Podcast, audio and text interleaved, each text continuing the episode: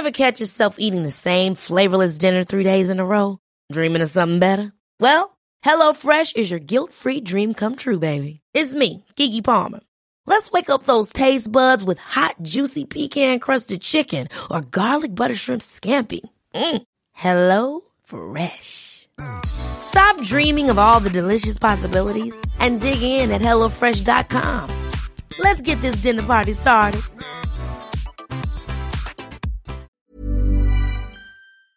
I'm going to press record like a good little podcaster, you see? Can everybody hear me? Can you? How is everybody doing with their Christmas cheer? I'm trying to sort of space it out because I get a bit overexcited, and I have to be honest, sometimes when I sit down for that Christmas meal, I'm so bored of the idea of turkey and cranberry sauce that I actually can't face the idea of eating it. So, what I've been doing, I've put the tree up, I'm looking at it, I'm going to take a photo of it for you, I'm going to post it on social media. Let me take the photo. There you go, you heard that. Um, but I haven't put any other decorations around the house. That's not true, actually. I've put lights all over a tree in the garden, which took me about four hours this weekend because I went for the cheap ones. And every time you unravel them, the whole thing ties in a knot. So I broke two sets out of the four that I bought. But the tree looks amazing. I might be posting a picture of that as well, actually. And I've done a lovely thing, which is I've put some lights around my um, a wreath hanging on the door. So when I say I haven't decorated the rest of the house, but what I am still going to do is I'm going to put some Christmas tree stuff up the staircase. I'm going to put some on the mantelpiece in the sitting room, and I'm going to put some berries around the house. I'm going to post pictures of all of this, people. Um, so yeah, I'm sort of what I don't know what would you call it? Rationing, Christmas rationing. Now, let me say hello first. Hello and welcome to Homo Sapiens Extra.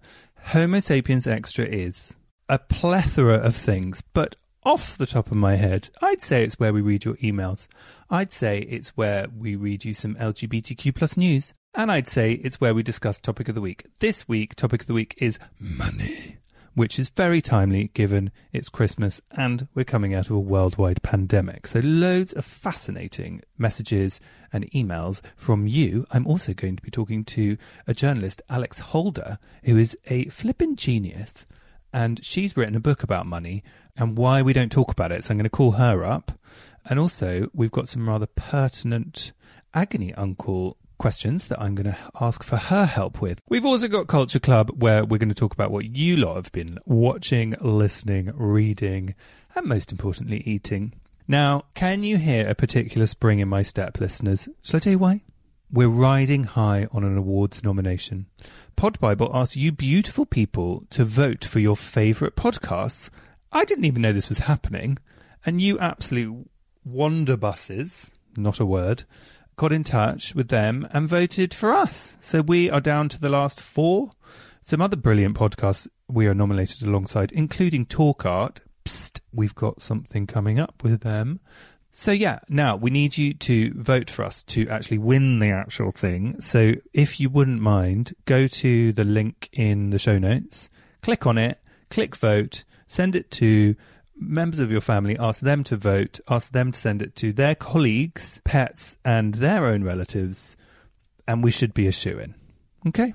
Thanks. Now, before we begin, I want to ask you to also remember that we love hearing from you. Homo Sapiens Extra is not a show without you. So write to us, hello at Homo Sapiens Podcast on Instagram at Homo Sapiens, on Facebook at Homo Sapiens Podcast. Send us your comments, your questions, and your agony uncles. But first of all, what did you think of last week's interview with Mel C? If you missed it, see a doctor and then go to your favourite podcast provider, download, have a listen. We had a lovely reaction to it. Um, husband's walking in, looking at me, looking out window. What are you looking at? The weather. it's raining and you're taking my coffee away. Honestly. Emails and messages um, from Alvaro on Instagram. What a lovely interview with Melanie C. See, told you. Nice to see the genuine questions about her solo achievements and also celebrating the Spice Girls. Many of her interviews focus on the band period, and she, being the nicest, doesn't get the chance to talk about her latest brilliant album. Well done, guys. Hey, listen, we're fans. We love it. She just hits a chord with the LGBTQ plus community. So if you haven't listened to her album, go and have a listen. Maura has been in touch on email. She's in Rhinebeck, New York. Thank you. Husband's brought me coffee now. That's why I took the mug away. Hello from Rhinebeck, New York. Hey, Maura. Love the name Maura. Wasn't the child in. I was going to say, wasn't the child in Matilda called Maura? No, she's called Matilda, Chris. Um, there was someone called Maura in a Christmassy film. Anyway, loved the episode with Mel C. Her recentish Desert Island Discs was amazing too. She's such a great interview. I haven't listened to that, so I will be. I like listening to Desert Island Discs in the bath. Potentially too much information. Might I suggest we lure her to the Hudson Valley for Spiegeltent next summer? Loved Alan's cabaret there a few years back. Oh, great. Well, I mean, Alan equals cabaret, no? Maybe we should. Um, much love and thanks, and happy holidays from an adoring listener. Maura, love you. We've got a voice note as well from Steve Lorient. Homo sapiens, honeys. What a gorgeous couple of episodes with Mel C. Isn't she fabulous?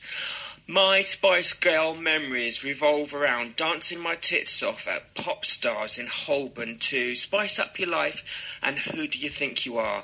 I had all the moves down. Okay. Uh, Steve, how do we not know each other already? That's what I want to know. I have many memories myself of dancing to the Spice Girls at Popstarz. So that means that you were in the top room. Popstarz was a nightclub, which is now, well, it was a club night that is now sadly closed, much like many other LGBTQ plus nights. The top room was the pop room. And there was this curtain. I don't know why there was a curtain, but there was. And that went out onto a balcony, and that's where you could go and snog people who you met on the dance floor. So you'd like go through the curtain, like have a snog with someone. Did I ever snog anyone to Spice Girls? Who do you think you are? Probably not. Ah, I kissed a lot of frogs there, I'll tell you something. Anyway, thank you, Steve, and please stay in touch, and please more of those voice notes. Absolutely love them. This is from Greg. Hi. Thanks for your episode about monogamy. It might have helped if I'd heard it many years ago. When I first met and fell in love with my now husband in 2007, he said that monogamy was important to him. I didn't necessarily feel as strongly about it as he did, but I thought that I could commit to monogamy in order to make him happy. It was a mistake. Many years later, I told him that I wanted to open up the relationship, and the answer was a firm no. The pandemic has shelved the issue temporarily due to safety concerns, but we will need to come back to it once we get our vaccines, and I'm afraid it could lead to the end of our marriage if neither one of us is able to bend. So, I just want to offer a warning. This is a question that everyone should consider very carefully and communicate about openly before entering a committed relationship. Don't say what you think someone else wants to hear, and allow for the possibility that your feelings will change over time. Monogamy worked fine for me early on when we first met, but committing to only being intimate with one person until death do us part, that's a very long time. well, fascinating point. You said a lovely thing. Don't say what you think someone else wants to hear. And I think that is a massive lesson for all of us, isn't it? We're all very good at reading what someone else wants to hear, and it's sometimes really hard to say what you like, what you don't like, what you want, what you don't want, because you fear if you say the truth, you'll lose someone. And actually, it's really good to be open because if they're right for you, they will, most of the time, will hear you out and you'll have the discussion. But thank you so much for that. Two sides there, and that's the point of Topic of the Week. It's a forum to discuss many different angles on one topic. And we're going to be returning to a bit more of that kind of thing after some LGBTQ plus news. Oh my god, there is a storm blowing in. Did you hear that? That's why the husband was checking the weather. I'm just not someone who's interested in weather personally. He checks it every morning when he wakes up. I just, I'm like, it'll happen. hey, first things first, something that has been warming my heart since it happened is Elliot Page, star of Juno and X Men, this is from The Guardian, has announced he is transgender. Hi, friends, he wrote on a variety of social media platforms. I want to share with you that I am trans. My pronouns are he, they, and my name is Elliot. I can't begin to express how remarkable it feels to finally love who I am enough to pursue my authentic self. I've been endlessly inspired by so many in the trans community. I will offer whatever support I can and continue to strive for a more loving and equal society. The actor also spoke of his fear in coming out and highlighted the difficulties faced by less privileged people who have done the same. I also ask for patience. My joy is real, but it's also fragile. The truth is, despite feeling profoundly happy right now and knowing how much privilege I carry, I am also scared. I am scared of the invasiveness, the hate, the jokes, and of violence. To be clear, I am not trying to dampen a moment that is joyous and one that I celebrate, but I want to address the full picture. Flipping great. There's so many levels of why this is great. One, all the press coverage that I saw was very quick to correctly gender Elliot, not make a deal out of it, not suggest it as debate, um, which feels like real progress, and also like the intricacies of being trans were not discussed, and there wasn't that kind of thing that can happen with stories about trans people, which is like uh, how they've changed gender when in fact the truth for trans people is they've always been the gender they're saying they are. So I was really thrilled to see how beautifully it was uh, written about, but also how lovely that Elliot feels that they can speak about this and that they've got to a place in their own kind of journey that they feel that they're ready to talk about it. So we love you, Elliot. Massive congratulations. More good news, more big institutions behaving in a way that warms my cockles. Did you see the crazy brilliant drag themed Strictly routine a couple of weeks ago? So I'm reading this in Pink News. BBC defends Strictly Come Dancing's drag routine following complaints. In a dazzling drag themed number last week, professional dancers Giovanni Pernice, Gorka Marquez, and Johannes Radebe, Radebe take to the floor in glittering get-ups as they performed a brilliant, a fabulous Priscilla Queen of the Desert inspired routine. It was so good. I literally was like, I, you sort of sit down to watch Strictly and you think you know what you're going to get, and it's sort of in a, um, you know, it's a certain kind of show. And then this like outrageously gay dance routine t- started taking place, and it was fucking amazing. And we were all like whooping. And then it was really funny. Like, I noticed Grimmy posted on his Instagram, like, a story going, wow, this is amazing. It was so nice. We all kind of came out together and celebrated. Anyway, back to the article. I'm rambling. The drag theme number ignited backlash from offended viewers, clogging broadcast regulator Ofcom with complaints. This is the statement. Strictly Come Dancing is above all inclusive says the BBC. It was intended to be a fun and entertaining musicals dance for our viewers who are used to and expect Strictly to be glamorous. Hello? We feel that it's important to allow the choreographers and professional dancers to exercise creative freedom when putting together routines for a program of this nature. Strictly is an inclusive show, and we always ensure that the program's content is appropriate. Have you noticed I've started talking slower? It's because someone messaged in this week saying they have to put the podcast down to slower speed because I talk so quickly. So that's for you, Jackie, if you're listening. The BBC only amplified what Craig Revel Horwood said earlier this week as he sought to quash the unsavoury critics. He told The Guardian Strictly has always been at the forefront in representation, dances for everyone, and it should evolve to reflect the world we live in. And I'm proud Strictly reflects that.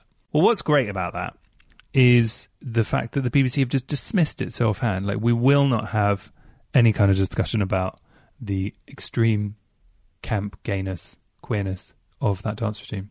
Love it. Good news to end.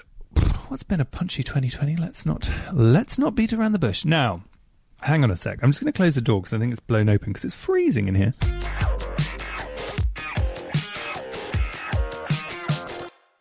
I was right.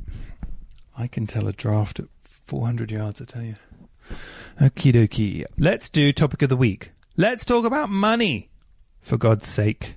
No one talks about it. It's a big taboo. And I think there are some real specifics about money for LGBTQ plus people that are not discussed.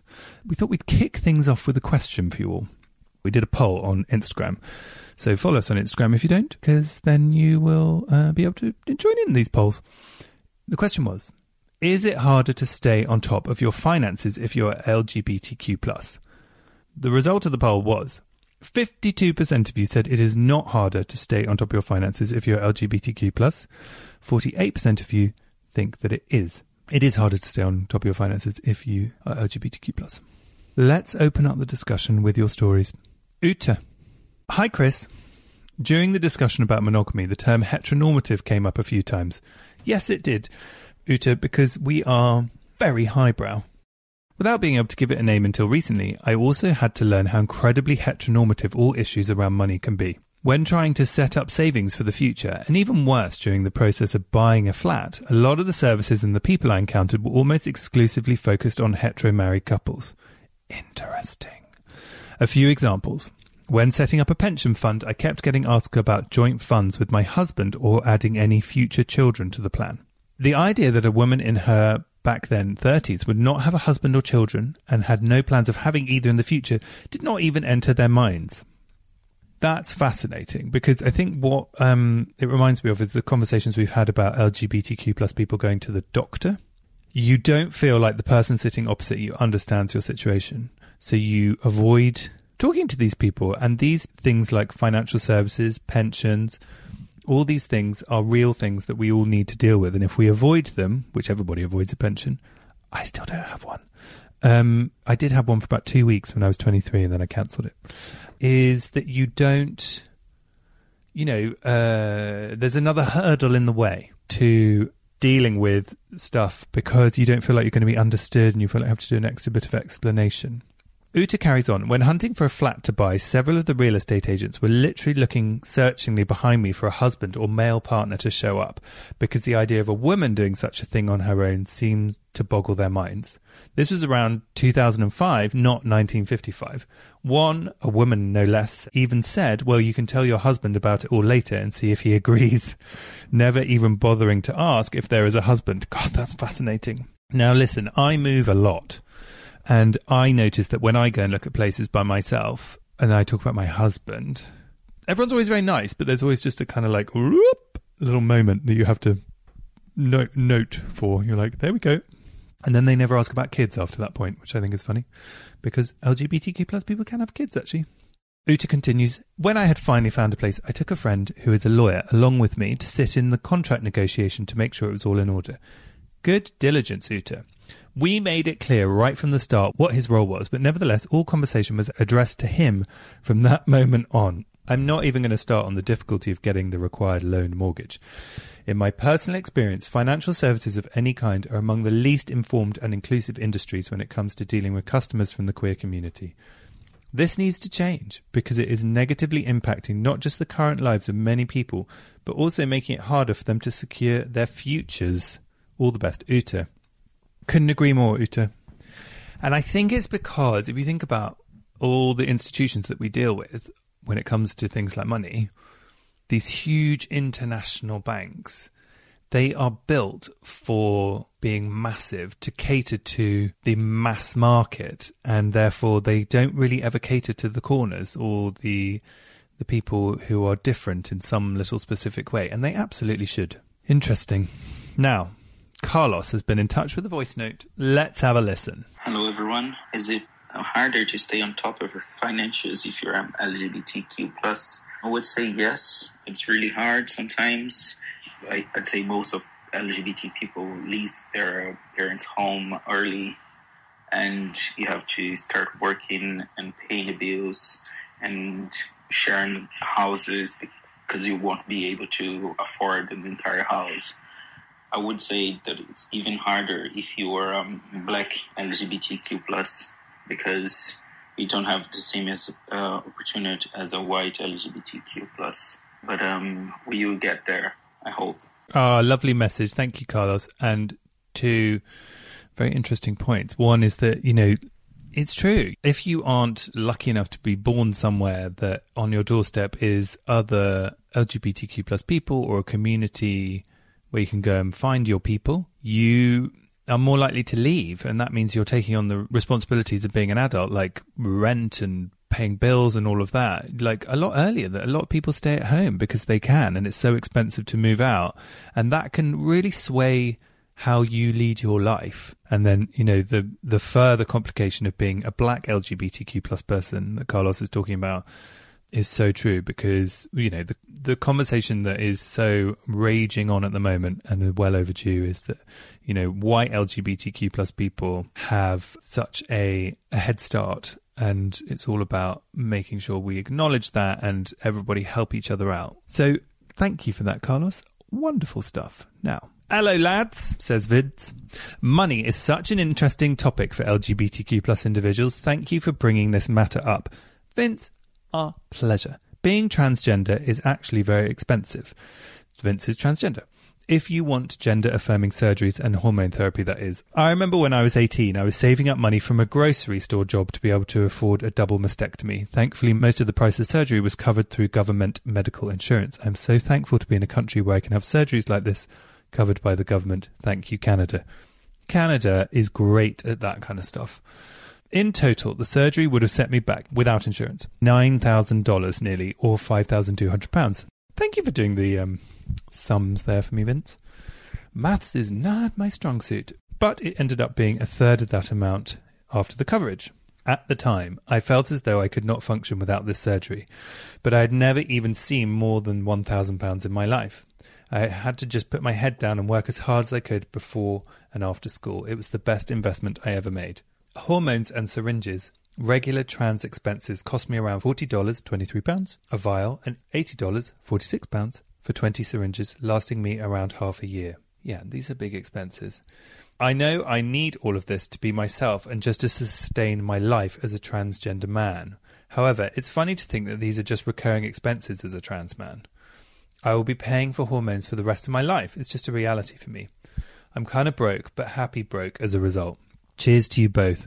Happy holidays to you and your loved ones. Thank you, Vince. Happy holidays to you, Vince. Yeah, it's interesting just to be yourself, all these regular expenses. And if you didn't have this situation where you were having to pay for these things, what you could be doing is putting that money into a pension pot so that you have money when you retire.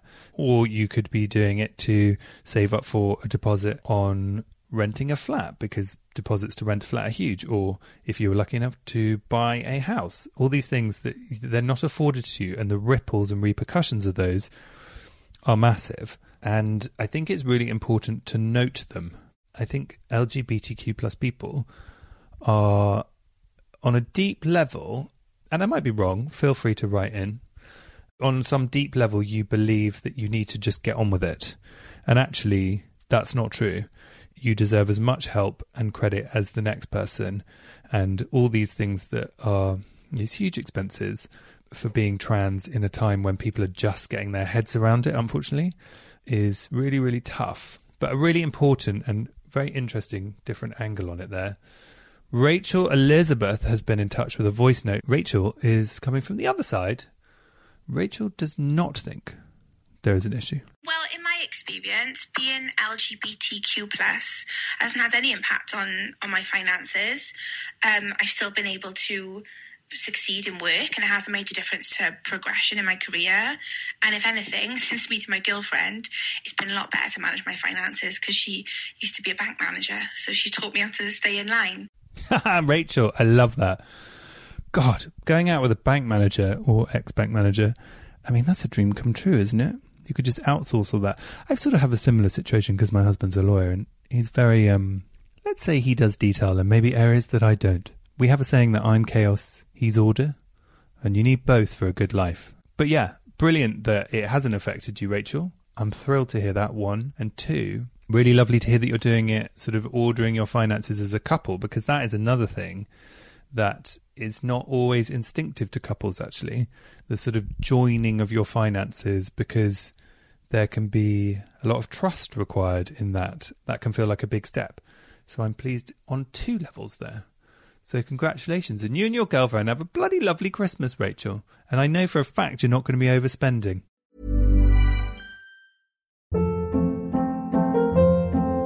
Hold up. What was that? Boring. No flavor. That was as bad as those leftovers you ate all week. Keke Palmer here, and it's time to say hello to something fresh and guilt-free. Hello Fresh. Jazz up dinner with pecan-crusted chicken or garlic butter shrimp scampi. Now that's music to my mouth. Hello Fresh. Let's get this dinner party started. Discover all the delicious possibilities at hellofresh.com. Sal in Nottingham wants us to know about living in the here and now when it comes to money. Hello, friends. Aside from all the issues that are directly related to our LGBTQ plus status that you addressed housing, lifestyle, healthcare I think there's something else really important too. I think us queers are more likely to reject the capitalist nonsensical society we're forced to partake in. Why would we save up for a home ownership when a heteronormative monogamous family household isn't necessarily what we're looking for? Also, many queers know that life is precious and not something guaranteed to all of us, which is tragic. Maybe we're more likely to live in the moment. I know you called it living fabulously, and I like that. Yes, I did. Maybe we're more likely to live for the here and now. Who cares about debt? Money is a social construct. yes, Sal. I'm going to say that next time I get to the counter in a shop. Um, I don't want to talk about it. Money's a social construct. Now, give me that fucking diptyque candle. I'm not putting it back on the shelf. Personally, I can't wait to spend all my lockdown savings on travel experiences and, if I'm lucky, a dog. Of course, this isn't to erase the financial oppression of many in our community face from factors outside of our control. I just wanted to offer a more radical, anarchic, positive viewpoint. Lots of love, Sal, in Nottingham. I love that. I love that radical point of view. And like you say, absolutely lots of factors outside of people's control. But a really important lesson, partly, I think, sometimes created by the intense treadmill that is life, just to earn enough money to pay your rent in these trying times, that one can sometimes forget to just sort of experience life for what it is. And travel and experiences are massively just as important as other things. So um, everyone could do with a little sprinkling of live for the moment. I know I certainly could. Now, Another angle on the money thing, which I think is interesting, is how embarrassing it is to talk about it. And where there is secrecy, there is shame, and behind all of that can cause problems. I think that's particularly pertinent for being LGBTQ plus because a lot of us have lived our lives holding in a secret, not being able to talk about it, and that has caused problems in other areas as a result. Money has similar things. People are very secretive about having problems with money. I think it's so interesting. I really wanted you guys to hear someone called Alex Holder speak. She wrote a book called Open Up The Power of Talking About Money. She's absolutely brilliant. And as soon as I knew we were doing this topic on the show, I was like, oh, we've got to talk to her because it has been a very, very useful book for me to read. And I know that you guys would like it too. So I'm going to give her a call. I'm going to ask her why people don't talk about money and float a few of the things that have come up in these emails with her as well. So let's get the old Rolodex out. Foreign ringtone. Alex? Hey, It's Chris. Hi. Are you abroad? I am, yes, I'm in Lisbon. Is that where you live? Yeah, I do. I moved from London last year. Oh, I love Lisbon. I know. Does this Great. does this cost you does this cost you loads of money? no, no, no, it's an English phone number, so it doesn't cost you loads of money either. Funny we talk about money. Uh, there yeah. you go. That's totally unintentional. The thing I wanted to ask you is like why don't we talk about money? I think money is so linked to shame. Shame is the emotion it always brings up to me. Hmm. And whether you earn a lot or you earn very little, there is shame associated at like every end of the kind of earning spectrum or spending spectrum. Hmm. I think very few people feel completely comfortable about the money they earn or spend. I think that shame is socially learnt. I often compare money to other shameful subjects or things that we think are shameful, hmm. like periods or mental health. Hmm. And then in the last few years, we've realized that they're not inherently shameful. We were just taught they were. And then we didn't have conversations about them.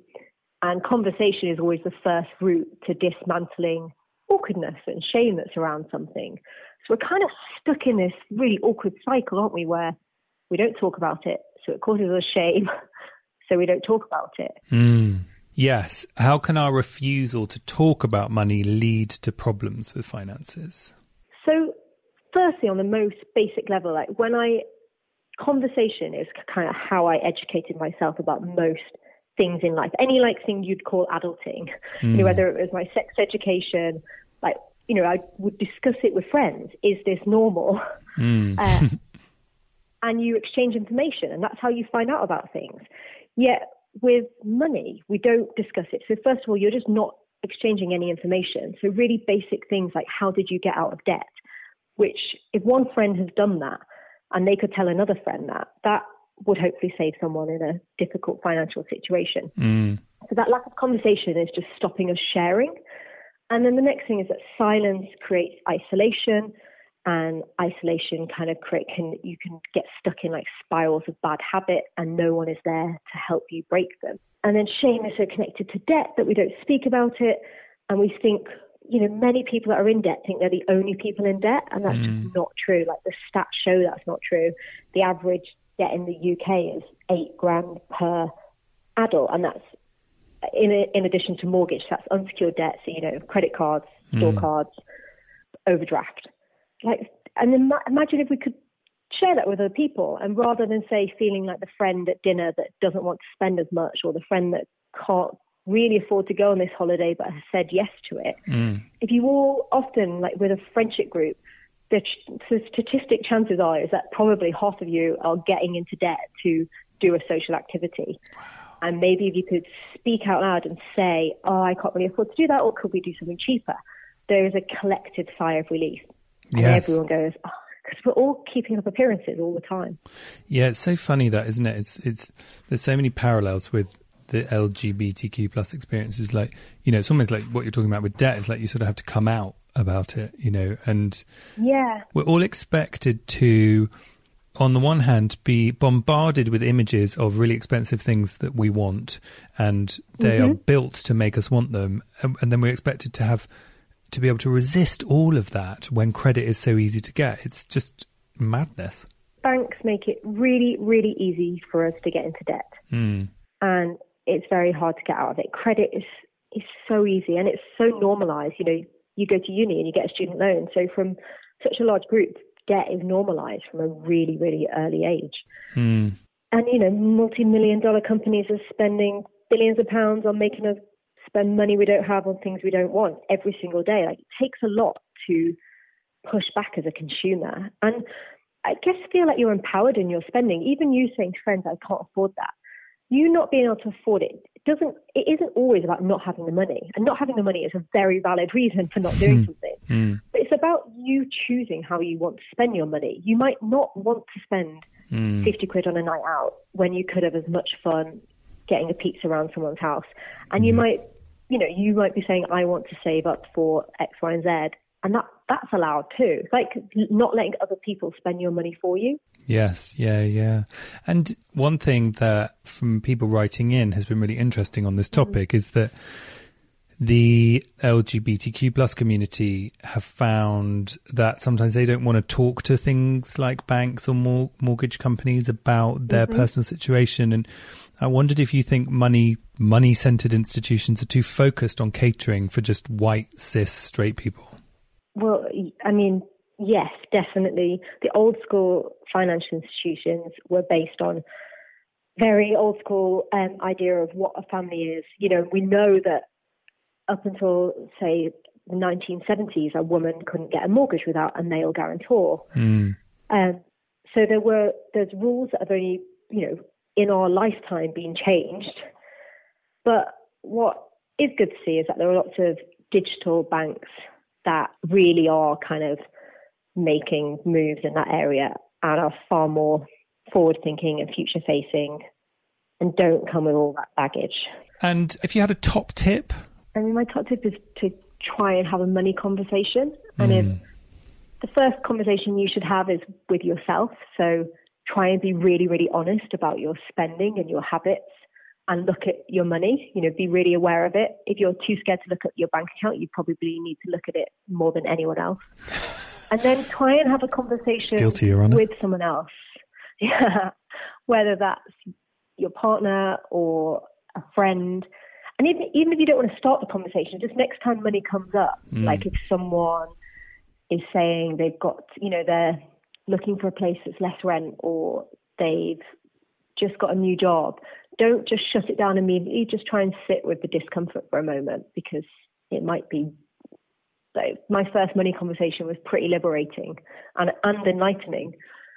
And then the last thing that I always like to say when talk about money is that there will be people listening who have probably got themselves, probably not got themselves actually, are in a really tricky situation mm. with money, and there is always a way out and places like StepChange, which is which is a really great debt charity, and Citizens Advice are there to help people and help fight the corporations that get us into debt.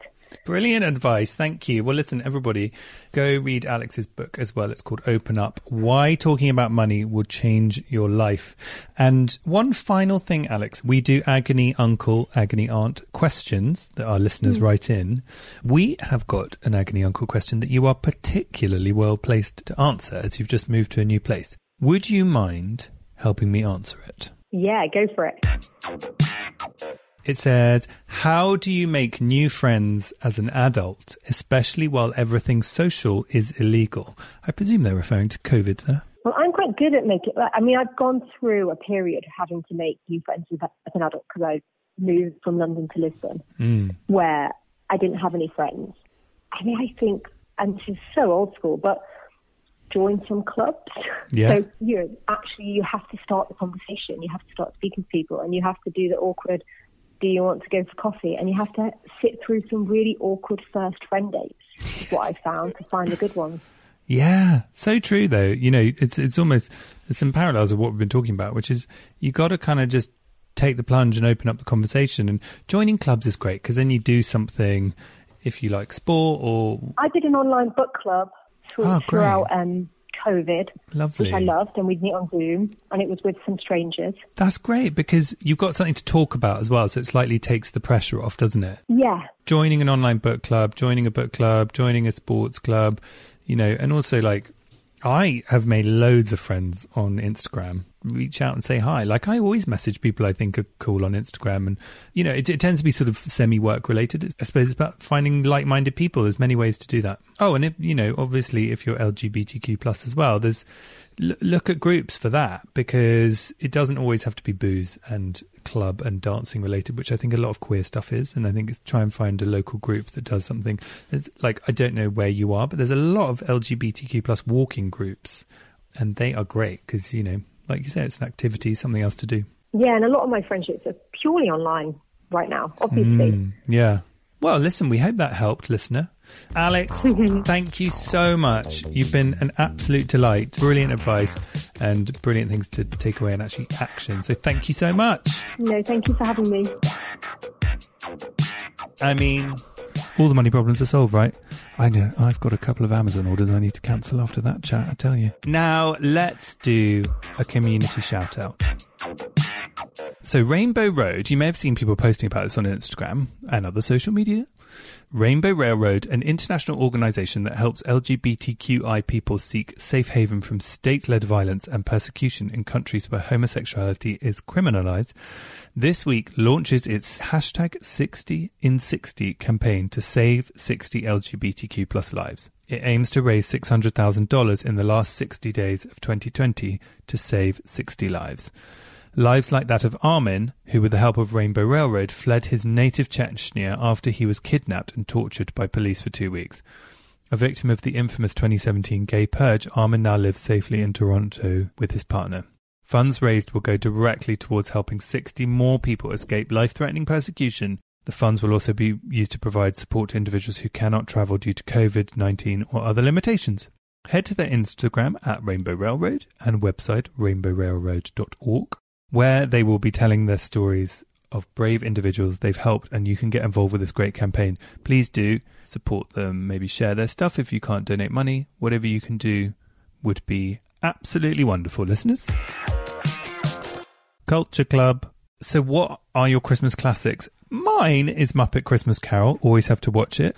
Um, my husband's standing next to me, putting on a jumper. What are you doing? Taking the dog for a walk. Do you want to say hello to everybody? Hello, everybody. There you go. That's your Christmas present, everybody. Words from William McDonald. Yeah, so I'm going to be watching Muppets Christmas Carol. Oh my God, Elf! You've got to watch Elf. That's a, that's an afternoon wrapping. That's going to be my one. Enough about me and Christmas. What have you all been watching? Actually, not that Christmassy. You're viewing people. You've all been watching Queen's Gambit. You've been watching The Crown. Oh, you've been watching Slag Wars. Enagram says, "Tell me more. Is it liberation or self-flagellation?" I have seen a tiny glimpse of Slag Wars. It looks absolutely hysterical. I actually thought one of them was that girl from Selling Sunset originally, but obviously I've got that wrong. Oh my god, you've been watching The Undoing. Holy guacamole. Now, who has watched it? I'm going to be careful with what I say because obviously, you know, if you haven't seen the end, but I finished it last night. I think it's so interesting, and I wish I could talk about it more. I want people to let me know when they've watched it all, but I don't know how I could ever get to a point where I would know everyone listening had watched. Very, very interesting though, and I think a new step for a thriller. But I understand people have been disappointed by the ending. I rather liked it. I also think Hugh Grant is amazing. He is such a good actor. I'm going to say it's the best thing he's ever done. The whole cast is great, so I'm pleased you've been watching that. The Valhalla Murders, Scott Farmer has been watching. Grey's Anatomy, Year 17. I don't think I've ever watched an episode of Grey's Anatomy. And then I find that thing when something's been on for so long and you haven't watched it, you go, I don't think I can do this to myself. I'm already behind. Also, confession, and I want to know if I'm alone here. I've never seen It's a Wonderful Life, which is the seminal Christmas film. Have you lot watched it? Also, never seen Casablanca, which is a bit of a sore point with my husband, who's now eyeballing me because he bought it for me as one of our first ever presents when we first met. And um, Mm. and I, as he just said, I've never watched it, and the DVD is still on the shelf. Maybe we should watch it this Christmas. What do you think? You chucked the DVD away. Did I? Yes. When? I wanted your bloody clear out. Oh dear, bit of feedback. It's going to be a long Christmas, isn't it? What have you been listening to? Well, many people were furiously sharing Mariah Carey's Christmas special with a particular moment where she and Ariana Grande and Jennifer Hudson do a harmony together which is like all three of them harmonizing, and it is unbelievable. I haven't watched the whole thing, so I need to go and watch that. I'm going to save it for proper, proper Christmas as part of my rationing of Christmas, so I don't get fatigue. Things that people have been listening to. Shawn Mendes, Muse, David Gray, Holding On. Is that a song, David Gray? I love David Gray. Always Fleetwood Mac says Jim Jong Il. Thievery Corporation says Harney Kate 8. George Walker says Perfume Genius. Without You is the perfect ode to shitty lockdown. Well, I am going to be listening to that. I love Perfume Genius. Siroc and Jamie are loving 80s music, and Siroc says it helps her with her workouts. Okay. I love going on to like Kiss. There's a there's a radio station called Kisstory. That's what I run to. It is so good. Oh, Kisstory particularly in lockdown, Kisstory has been amazing because it makes me feel like I'm in a nightclub. And actually, I have to say, I'm not someone who goes to nightclubs a lot, but in the absence of being able to do it at all, I have to say, turning on my music really loud and exercising gets you to a similar headspace. So I can highly recommend that, listeners, until we're allowed back in the clubs. Uh, Johnny Mack. Now, Johnny Mack got in touch with a podcast recommendation called Heavyweight about someone called Vivian, who in 1995, basically Vivian's uncle, Elio, died of AIDS, and now 25 years later, Vivian's on a search to find the man who cared for him until his death. I had to listen to the first half. Um, it is really good. It's like a kind of serial uh, style American um, sort of investigationy type podcast of this woman trying to find the guy who looked after her uncle. And it's fascinating and it's so pertinent for lgbtq plus people because there is a genuine mystery because there was so much shrouded in secrecy about who looked after people who were dying of aids and all this stuff. And people had to deny that they knew people back then if they had looked after them. So many really fascinating things that actually i had a little bit of personal experience of of just how that community all looked after each other and if someone was dying you know you would go and move into another queer person's house to die because you couldn't necessarily go to your families and it was just all these people coming together. But the podcast is fascinating. Go and have a listen and thank you so much johnny for the recommendation. Eating food. You've all been eating a lot of vegan stuff. Spicy back bean and roast sweet potato soup. Yummers, says Silver Foxter. Salt and pepper tofu, says Eeyore's bestie. Vegan katsu curry, JW Director. So easy, so good. Please, JW Director, will you send us a recipe? Because I love a katsu curry. Beth Newsom did it, is your name. Chocolate and date Christmas cake, Benjamin from Bake Off's recipe. Oh, please, will you send that in to us? Because I'd love a little twist on a Christmas cake, because I don't really like Christmas cake, and I don't like Christmas pudding so sue me. But what I will do is give you a recommendation. What I like to do is get some vanilla ice cream and put a little bit of Christmas pudding through it, mush it all together, and it's really nice. And it's kind of slightly more refreshing into the meal rather than like eating something really heavy um, at the end of what is a really heavy meal. Anyway, I'll share my recipe for it. It'll be short. Get Christmas pudding, mash with vanilla ice cream. let's have a look at what you're reading. Annika Patel is reading Talking to My Daughter About the Economy. Well, you've come to the right place. How wonderfully topical because we are talking about money. So I'm going to look that book up. James, it's Jamie something, can't read the end of your name. A Man Called Ove by Fredrik Backman. Item has been reading Girl, Woman, Other. Mmm. Trish Norton says The Thursday Murder Club. You've all been reading that for weeks. Richard Osman, Asin Deterzo has been reading Already Finished Stone Butch Blues. Oh, I like that title. Bird has been reading No Shame by Tom Allen. Tom Allen is going to be coming on the podcast. Ruth Westerby has been reading Tin Man. She says it's the only book I have finished and had to start again straight away. Wow, I have never done that. Except with Grazia. Thank you so much. That has given me plenty to be getting on with. Next week, it's a ho, ho, ho. I've been waiting to say this the whole episode. Next week, it's a ho, ho, Homo sapiens Christmas special with the wonderfully hysterical Joe Lycett, who is a comedian, but also has his own consumer show, the chief of Sticking It to the Man. He is also one of the kindest, most thoughtful, intuitive, brilliant people I have had the fortune to meet during my time on this here planet. So we are delighted. And when, when we were going to talk to him, I was like, it has to be a Christmas special because he's so full of joy. So that's coming up. It will be published a little bit earlier because I'm aware We've got Christmas. I'm aware we've got Christmas, like I've only just heard about it. Uh, so it'll be published earlier on Tuesday, the 22nd of December. So two days early. Is that our Christmas present to you? In some ways, yes. We then have got none other than Courtney Act on the 30th of December. And then we'll be back in the new year. Bumper guests for a bumper audience. We love you, listeners. And if you love us back, do not forget to vote for us in the podcast awards. Go to the link in the bio. Please do. We love to win awards. It enables us to stay on air. If you want to win a t shirt, you can leave a review on the podcast app. If you want to buy a t shirt, go to everpress.com forward slash homo sapiens. Or you can get a sweater. People prefer the sweaters. Get a sweater. Send us your comments, questions, and your agony uncles right to hello at homosapienspodcast.com.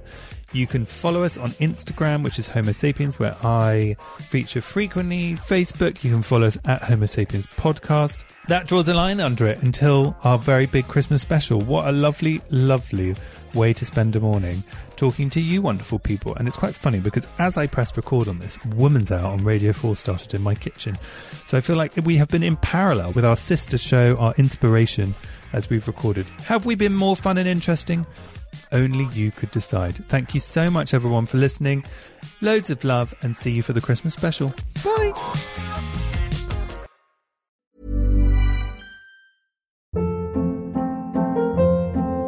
Hold up. What was that? Boring. No flavor. That was as bad as those leftovers you ate all week. Keke Palmer here, and it's time to say hello to something fresh and guilt-free. Hello Fresh. Jazz up dinner with pecan-crusted chicken or garlic butter shrimp scampi. Now that's music to my mouth. Hello Fresh. Let's get this dinner party started. Discover all the delicious possibilities at hellofresh.com.